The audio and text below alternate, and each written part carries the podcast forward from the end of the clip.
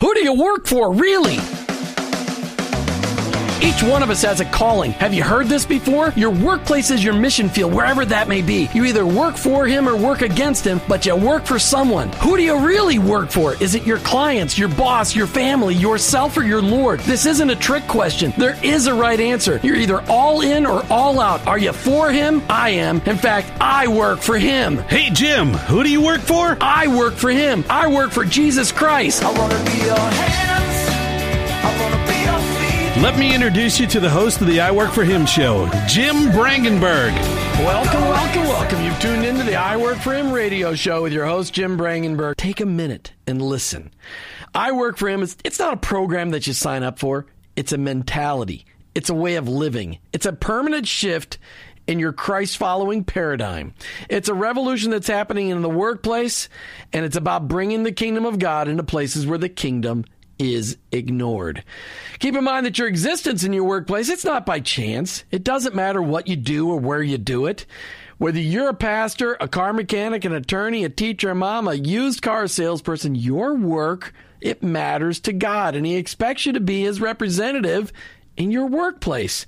And in your workplace, to recognize that that's your mission field. And in that mission field, you may be the only Jesus your coworkers and employees may ever meet. Now, I know you've heard me say this tons and tons of times, but every day we need to be reminded that going to work is not just to draw paychecks so we can buy groceries.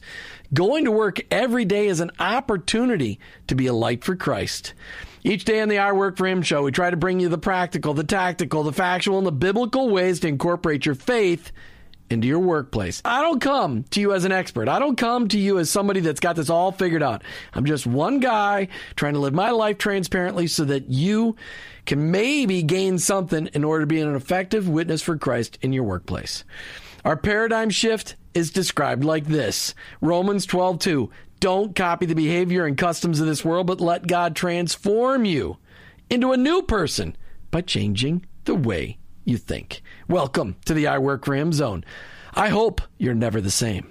You know, each and every day on I Work for Him, we try to bring on guests that inspire me, and I want you to hear about it. Uh, ministries that inspire me to excellence, to deepness, deeperness in my, wow, that's that Mountain Dew speaking, the deeperness in my faith. People that have written books that challenge me to go deeper in my faith and my walk each and every day. Business people who have testimonies to share and, and that inspire each one of us. About five years ago, I got introduced to a ministry called Love Serves International. A good friend of mine, Marky Clarkey, down there in uh, Lakewood Ranch, introduced me uh, to an, now good friend, Peter Swanson with Love Serves International. Peter then introduced me to his boss, quote unquote, at uh, the, well, I know it's really a boss, but I know Martin's got lots of other jobs, Martin Newby.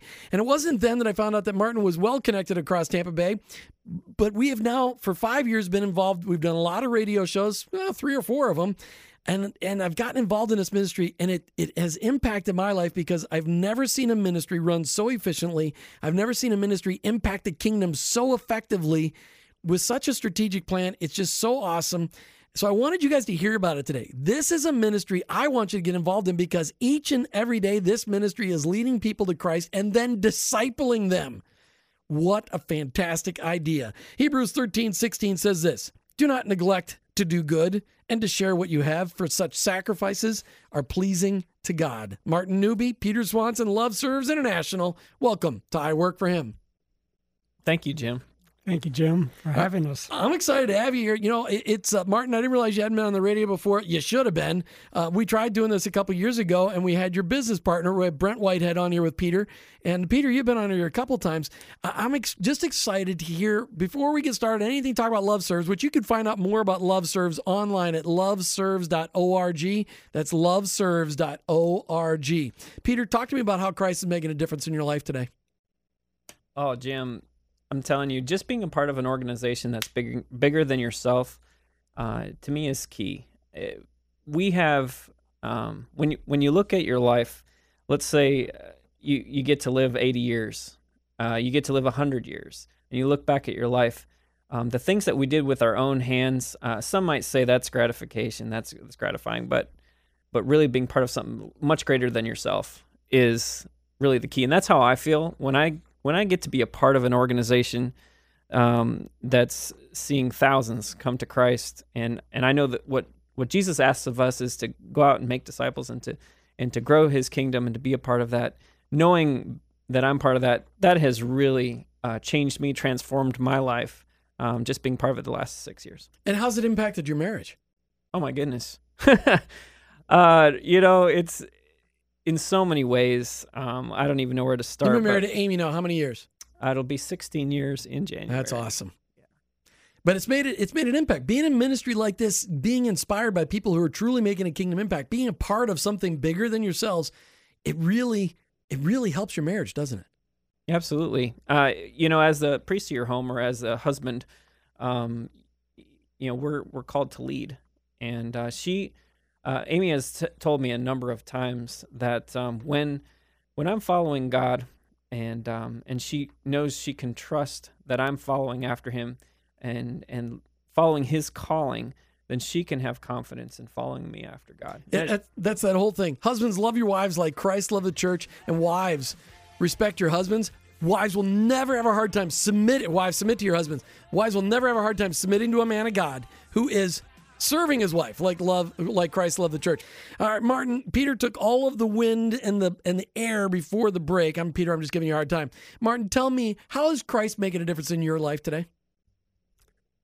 When you begin to grasp the concept that the creator of the universe created me in my inmost being and uh, and he loves me so much that he gave me my own personal DNA so that I could then participate in the ministry that that he's doing the way he designed me to do that. I'm reminded of the body, uh, his body, and our body that we're each part of the body. Uh, the ear has a job to do, the toe has a job to do, and I, I get to be a part of what he's doing. Yeah, I, have had discussions with people this year about that, and we always focus on big major body parts, but what about the corpuscles? Nobody ever talks about the corpuscles, or maybe even just the cell. The core; those are the the core. You know, Peter, do you? Yes. You, know what I'm talking. Those are the little veins next to the big veins. So just the things that are getting the blood out to all of the extremities. Nobody talks about those people within the body of Christ because they're way behind the scenes, and what they do isn't noticed by anybody. But if they didn't do it, nothing would ever be accomplished. The, the evil one wants us to feel insignificant. Christ has created us to be very significant. So the more we understand that, the, the, greater fulfillment will be. Well, and that's really the point behind our work for him is to recognize that no matter what we do, everything can be done for the glory of the Lord, and we are supposed to do whatever we do with excellence. We just need more of those people on our highways, working on our highways. That's all. We just need some of those Amen. people. Faster, better, stronger. Okay, so Martin, th- this part of the show is going to be all about how God orchestrated in your life. What was the first time? When was the first time you went to the Dominican Republic? It was it was over 30 years ago, wasn't it? Yes, I think it was 32 or 33 years ago. Uh, Brent Whitehead and I went down together. We didn't know each other very well, but we're he was from Bradenton, I'm from Sarasota. And he went there as a general contractor to make sure the churches, uh, little cement block churches, were properly built. I went there to chaperone our 15 year old daughter. Uh, and there was about 200 kids there from the southeastern part of the United States. So that was our first trip. So, but why did you, you just? I mean, had you ever been to a, a developing nation before? No, it was more of just uh, our our daughter wanted to go. Her older sisters had already been there. They came okay. back and talked about how great it was. She wanted to go, but she was a year too young by our family standards. So my wife said to her, "If you can convince your father to go with you, then you'll get my approval." And as I laugh about it, it took her 12 seconds to convince me. yeah, our daughters do have an amazing amount of power over us, don't they? Yes. Yeah, they really do. They really do. So, what was the impact on your spiritual life on the trip when you when you went there? How did it shift your paradigm in your life? I never had seen such poverty before. Uh, it was way outside of my expectations. And I remember uh, one evening that Brent and I, after dinner, were talking to a Dominican doctor, a Christian doctor, who had a little minivan that was converted into a, a mobile clinic. And he was coming to our little church site the next day to give free meds to those that would come. And uh, so we were very curious what was he going to be doing. And he went into great detail about you know, the various kinds of uh, patients uh, that he'd be treating. But then after a few minutes of chatting, he said he just kind of threw his hands up, shrugged his shoulders, and he said, You know, but the lifestyle, they'll just keep doing the same thing. What I do really doesn't amount to much. He said, You two guys could do more for these folks than I'm doing. Wow. Bren, Bren and I looked at each other and thought, here's two gr- gringos that uh, only know baño as our. Uh, You gotta know. You gotta know how to go to the bathroom. You gotta know. And uh, so we said, What are you talking about? And he said, If you could give them pure water, you'd preclude most of the things I treat people for. Wow. So then we started probing, What do you mean pure water? Because that was outside of my understanding. You know, in America, you always have pure water. You Just turn a the- faucet on. turn on the faucet and drink it. And so he began to explain how polluted water, uh, they go to uh, creeks and uh, rivers. Uh, one river he told us about, there's a hospital upstream that dumps all of their waste into that river. But the people down below, uh, two or three or five miles down below, they don't know that. And so they go and get their drinking water out of that same river Oh. and and so that was he- when he told us that story. Then we kept asking questions. So what does it take to solve this? He said, if you just uh, drill a well uh, on uh, in their village, they could just walk a block or two and get pure water from a well. And so that's where it began. And I remember thinking, I said, "Are, are you talking about a a well that you drill with a hand pump at the top of it to pump water?" And he said, "Yes." And I remember on the farm we had one of those. Sure. And I said, Well, "Yeah, the water out of a hand pump well is always the best water ever. Yes. And I said, Well, that's not complicated. We can do that.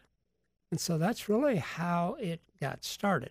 So it started off with you guys going then back with a plan, digging wells near churches. Weren't you digging them? Well, you're digging them in the in the town in the little villages, which they all had a little church in every one of the villages.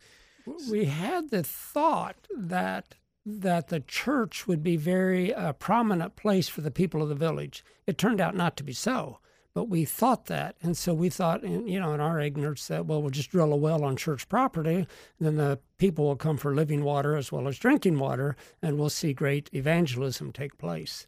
Uh, we didn't understand that problem until much later. So how many years did you dig wells before you realized that there was a problem with the with the business plan? Well, it, uh, we drilled wells for about 23 years.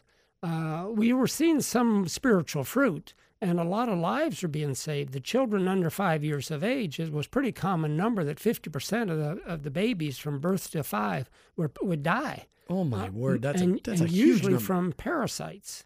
And likewise, the people over 60 or 65, uh, they're weaker, and they too would uh, die of parasites. So we saw enormous uh, benefits to the health of the of those two segments uh, over the years, but not a lot of spiritual fruit. Well, you and Brent both being business people, both having businesses, you understood the a business model, and you thought, well, drilling wells gives you people fresh water, and the pastors, well, if there are people out there getting water, they would naturally start to develop relationships with these people. But after all those years, you realized something was broken. It, it wasn't happening the way you expected it to be. How many wells had you drilled by that point in time? Uh, we actually we never kept track of the number. No kidding. So, I mean, is it hundreds of wells that you've drilled? It'd be hundreds of wells. So how? I mean, the Dominican is a volcanic island, right? So how far down did you have to drill in order to get the fresh water? Well, uh, maybe 100 to 200 feet, and not in every case did we drill a well. Uh, we had a full time engineer uh, there, and sometimes we'd harness a spring. There was a lot of springs up in the mountains, and so sometimes it'd just be a matter of harnessing the spring and piping the water to them. Oh, Uh, so there were different ways to, to come by the water depending on the area. so talk to me about how the ministry evolved from drilling wells to get people fresh water to get them healthier, and hoping that the pastors would take advantage of that to where you are today. Because there was a paradigm shift that happened, well, eight nine years ago. That was just really a supernatural work of God. Um, Awesome. Uh, the third year into the well drilling, um, we made all of our mistakes the first three years. Uh, but the third year, we understood that it had to be a Dominican ministry and not a U.S. ministry. What? Well, let's just stop there a lot because white man struggles with that because we think we know all of the answers. So I'm just going to insult myself and think, okay, so I'm going to the Dominican. I'm going to do my, I'm going to do it the American way, the United States way, and that didn't work. It didn't work at all. And, and, the, and the cool part is we're now realizing this all over the world that we it, the best thing we can do is what you guys have done in the Dominican. So what did you do to solve that problem? We uh, through relationships, we were introduced to a, uh, to a gentleman, uh, the most godly man I know today, Ram- uh, Abel Ramirez, and he has had and has a passion for the Dominican Republic, not for his denomination, but for the Dominican Republic. He became our executive director uh, the third year into the ministry. So he was a a, a local. He was some. He was from the island. Yes. It was his people. He understood the culture. Obviously, understood all the language. Probably the different dialects from the different villages he was the he was an on the ground guy. It made sense to use him. He's kept us, uh, Brendan and I, out of so much trouble since then. It's unbelievable.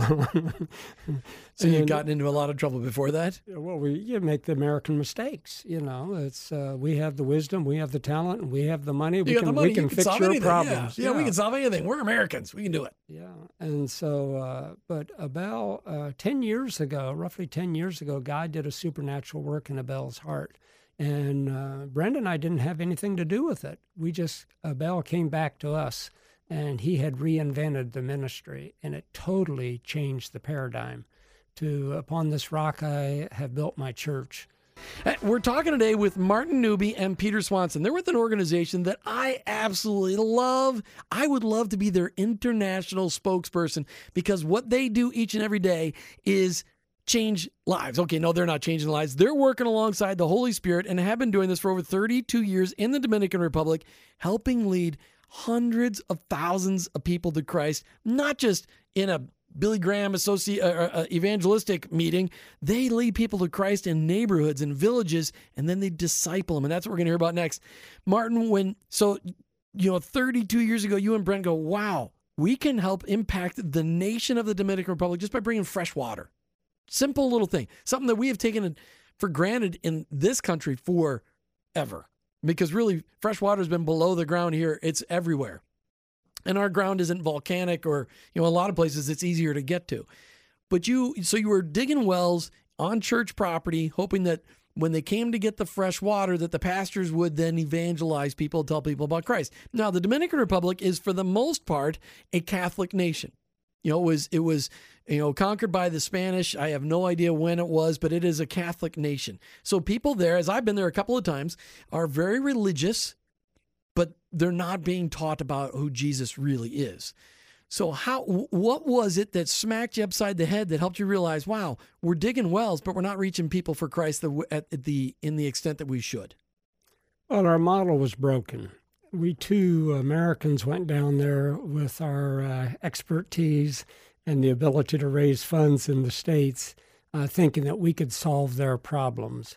What we, what God did in Abel's heart as he re-engineered the ministry, is said, "What does the New Testament teach?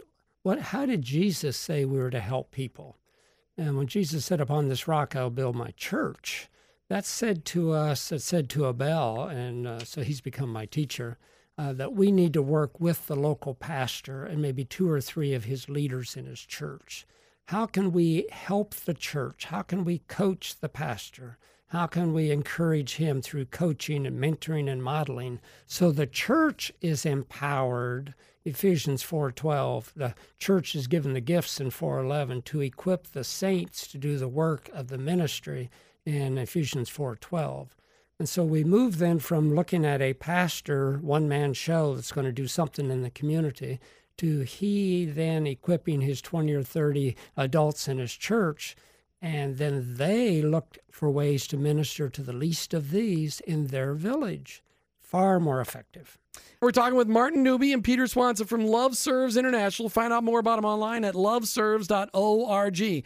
You know, I wouldn't bring a ministry on my show if it's not one that I've checked out to the teeth, that I've read all about them, that I know the people, and I know that they're actually making a kingdom impact. And this is what inspired me five years ago when I got uh, introduced to Peter Swanson. He started telling me this story of this amazing ministry that for almost 25 years dug wells in churchyards to attract people to fresh water with the hopes that the pastors would share the living water with them. But the but the model was broken. It, it, they were digging a lot of great wells, giving people a lot of fresh water, but they weren't reaching the numbers of people to Christ that they thought they should. Then came the paradigm shift. Martin, it has been an amazing paradigm shift because what went from, uh, you know, a few people every year coming to Christ to today, the numbers are staggering how many people are coming to Christ. But what was the model shift that you had to do? What did you guys have to change? You had to stop digging wells and focus on what? We had to focus on what did the New Testament teach.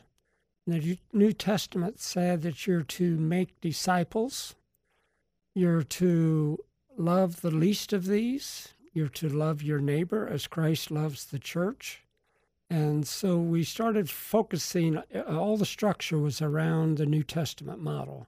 And we stripped out everything else that made us feel good, fed the pride of uh, we Americans.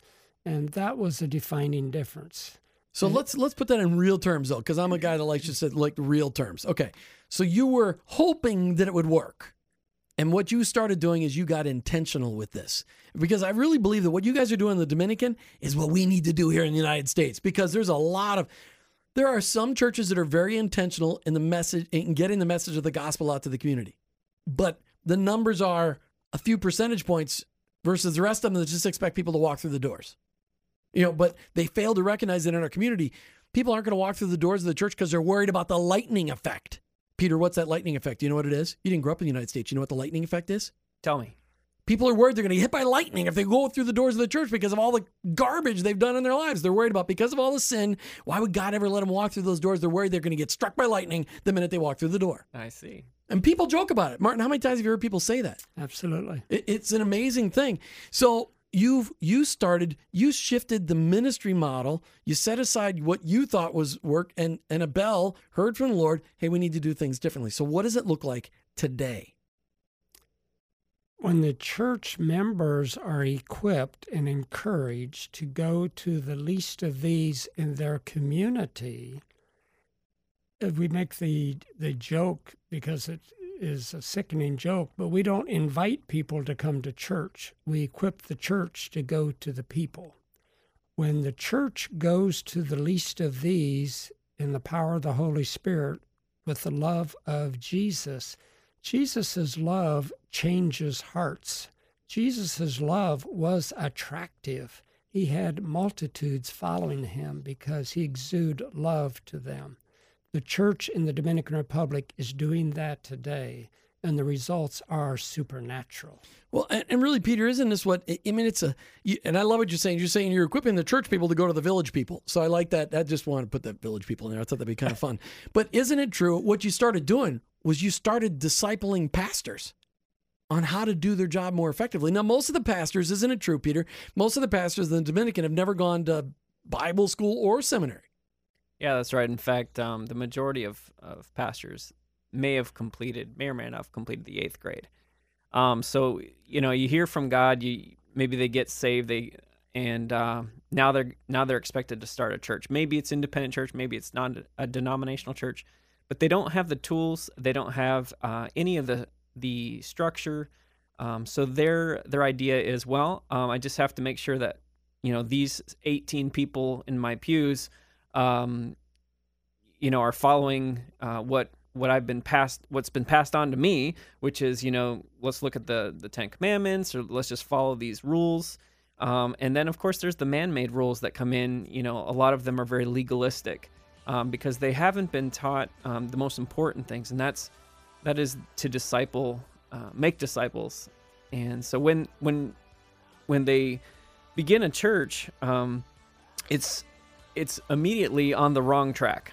Peter, as you look at this shift and when you look at what you're doing with local pastors in these villages, isn't it true?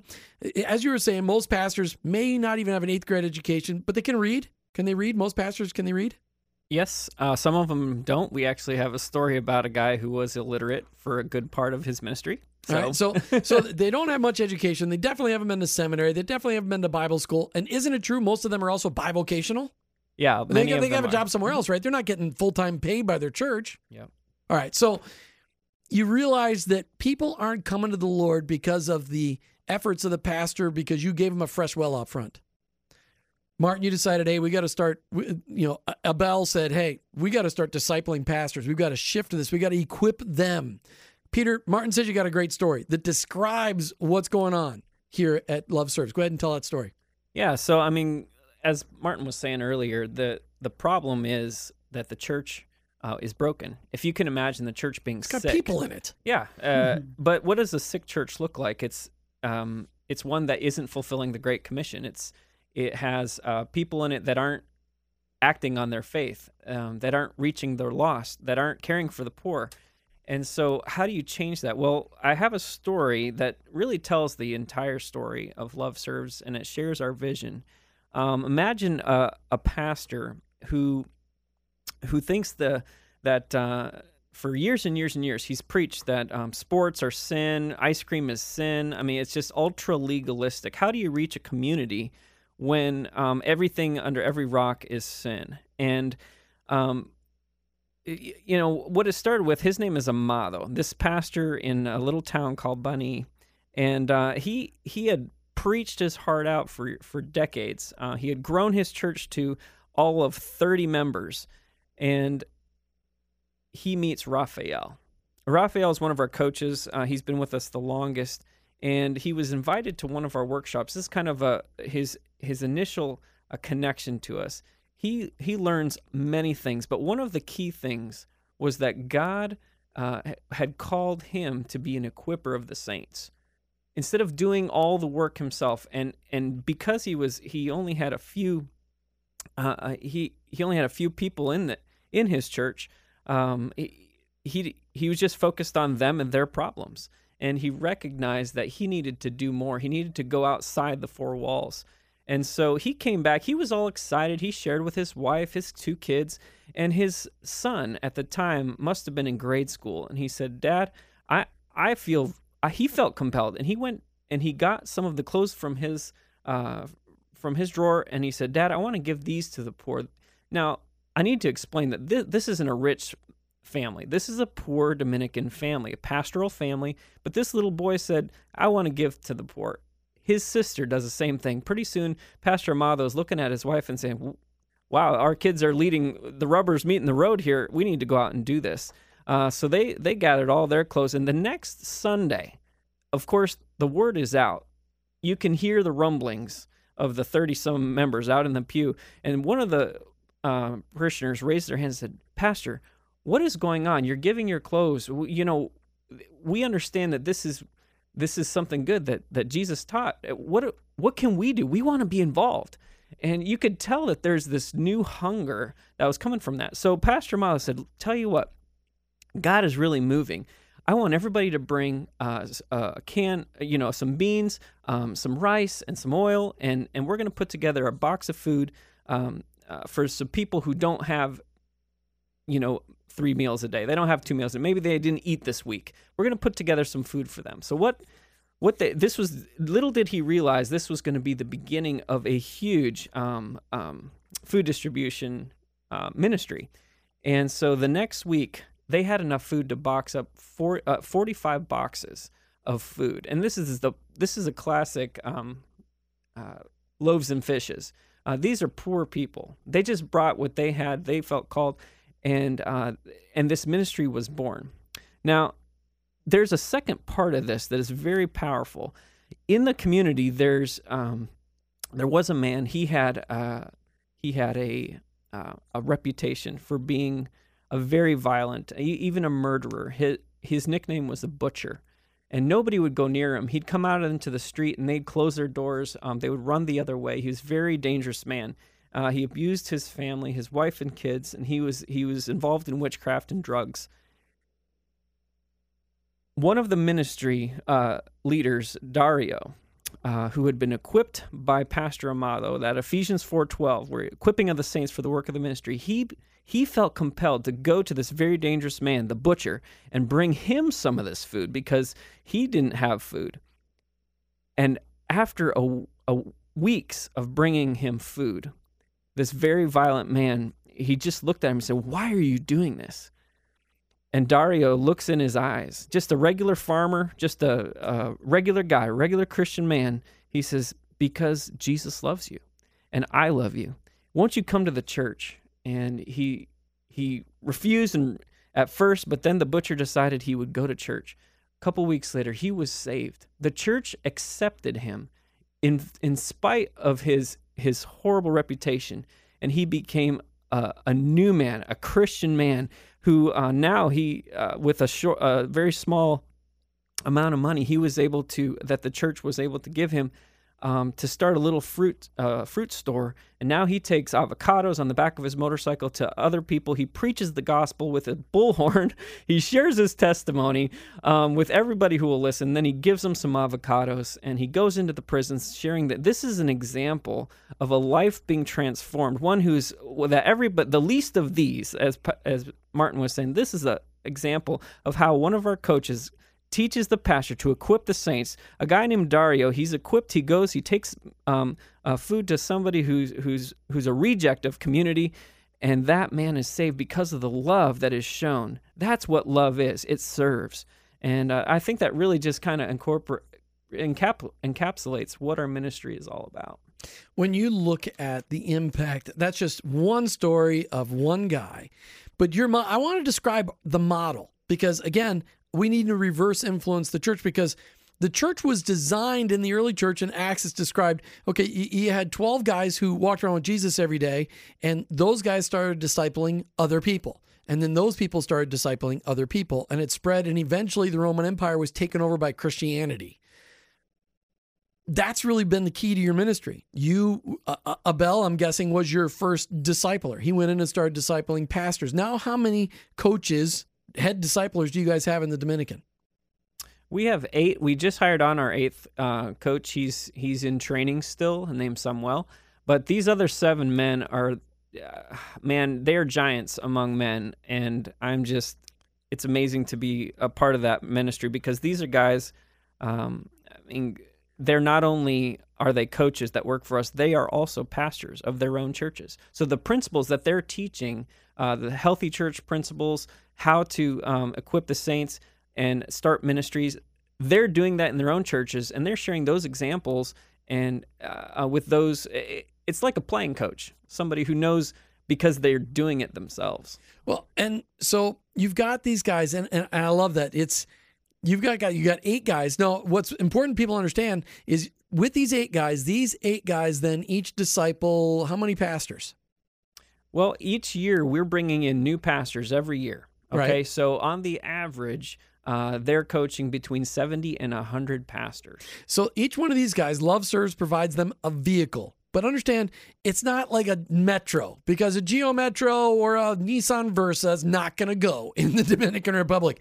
They have to provide these guys with off road vehicles because even the highways are an off road experience. I saw potholes in the Dominican Republic that were bigger than most cars here in the United States, and, and those were the good roads. I mean, those are amazing. So these guys, they they take these coaches. They have in direct influence over almost a hundred pastors in a discipleship route. How many churches is Love Serves impacting today in the Dominican Republic, Martin? It would be a little over 500 at any given time. And it's a rolling number because it takes about 24 months from the time a pastor starts into the uh, training process until we say he's graduated. So, how many total churches have you guys been able to impact in these last 10 years of focus on discipling pastors? Just a little over 2,000 churches. 2,000 churches. What an amazing thing. Now, here's the thing that gets me really excited. Okay, so we're discipling a lot of pastors, and there's these stories like the butcher story, thousands and thousands and thousands of time. So, you went from putting a whole bunch of wells in to now you're discipling, you've discipled pastors, you had an impact in almost 2,000 churches in the Dominican Republic, in villages across the island. Each and every year, you're seeing thousands of people come to come to the Lord. Yes. yes. And, and, when and, and this is what I loved when I first went to one of their board meetings or a presentation. They, they said, okay, and, and, that was a year I think that the as a result of the ministry, it was like ten thousand six hundred people came to the Lord that year. Now last year, what, what, how many people came to the Lord last year as a result of the ministry? A little over twelve thousand. Okay, and here's what they don't just count people to walk forward and you know raise their hand. That's not the way they do it. Because I've been to the Dominican Republic and people want to go forward because they want anything that's free because they're starving to death. And so they'll raise their hand for just about anything. These are people, they only count believers that have been led to Christ as a result of the ministry of what the Holy Spirit's doing with Love Serves, people that have made a commitment to Christ and have been involved in a discipleship ministry, a church ministry for three months, and they have to be over 18, and then they count them. That's an amazing thing because they don't want the numbers to be bloated. They want to talk about real impact. Now, let's step that back to the United States of America, guys, and you got 55 seconds to talk about this. How do we take this model? You guys have done this in the Dominican Republic. Can we bring it back here? Can we start teaching pastors here to disciple? The New Testament works around the world. It's the application that counts. And uh, we've had, uh, we would encourage pastors, uh, mission leaders to come down to the Dominican Republic and interview some of these uh, peer pastors of theirs who are Dominicans. Um, we offer a three day uh, vision trip. I fly down one day, go out and meet five or six pastors and interview them the next day, and fly back the third day. So it's very simple. Or they could go down for a one week work trip uh, our work trips are altogether different than the typical mission work trip that um, most of us have been on in the years past. Yeah, if you think getting sweaty here in Florida is really getting sweaty, you don't know heat till you've been in the Dominican Republic. You need to go in July. Great time to go there. Absolutely fantastic. We got Martin Newby and Peter Swanson here with Love Serves. Find out more about their ministry, loveserves.org, loveserves.org, a ministry focused on discipling people in the Dominican Republic, discipling pastors and teaching them how to disciple others in their other pastors and other people in their community, their church communities, and they're hugely impacting the island. As you look at I, Martin, I'm just going to ask you this question: When you look at the impact that that Love Serves has been able to be part of, the Holy Spirit movement in the Dominican Republic, where thousands, hundreds of thousands of people have been impacted, do you have the have the people in the government started to notice your impact? I mean, are they coming to you going, "Whatever you're doing, keep doing it"?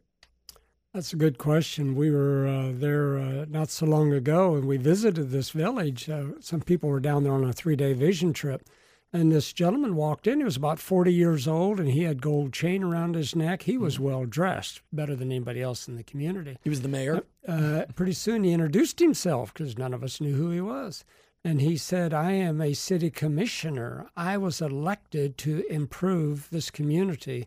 He said, What this little church has done, I had to come and find out how they're doing so much in this community. They're doing it voluntarily. I do it for pay. So he said, I came to inquire. That's and, fantastic. And so, yeah, the government is observing. Loveserves.org, loveserves.org. Here's a ministry that's focused on the New Testament model of discipleship, starting at the top with the pastors, working its way down, reaching people for Christ by the dozens each and every day, by the hundreds each and every month. Get involved. Loveserves.org. Gentlemen, thank you so much. Great conversation. Sorry, we ran out of time. Thank you, Jim. As we come to the end of another I Work for Him show, I want to thank you for tuning in. Thanks so much to Jose for just doing a great job keeping me everybody on informed and me on time. Thanks to our show sponsors. Look them up on our website, iworkforhim.com. I want you to help support them so they can help support us.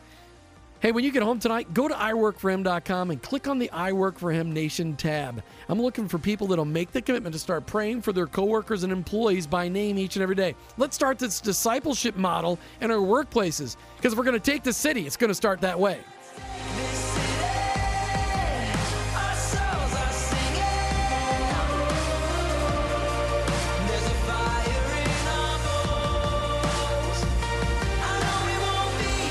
Know, we learned today that our faith can impact a nation if we're just willing to go. Martin Newby, Brent Whitehead, 32 years ago, went to the Dominican Republic just open to whatever God was doing. And a need was brought before them, and they said, okay, I can do that. And God used their willingness to make a huge impact on an island nation. These guys didn't go there to make an impact on the island nation. They just wanted to be willing. They were just willing to go. Are you willing to go? Are you willing to start small? Maybe even in your own workplace. But as they're in the Dominican Republic discipling pastors, how about you looking at your community, your work community, your neighborhood community? Are you sharing what Christ has done in your life with them? By serving other people, by ministering to their needs, you'd be amazed at what an impact it can make just by loving people right where they're at loveserves.org. You've been listening to I Work for Him with your host, Jim Brangenberg. I'm a Christ follower and I own my own business, but ultimately, I work for Him.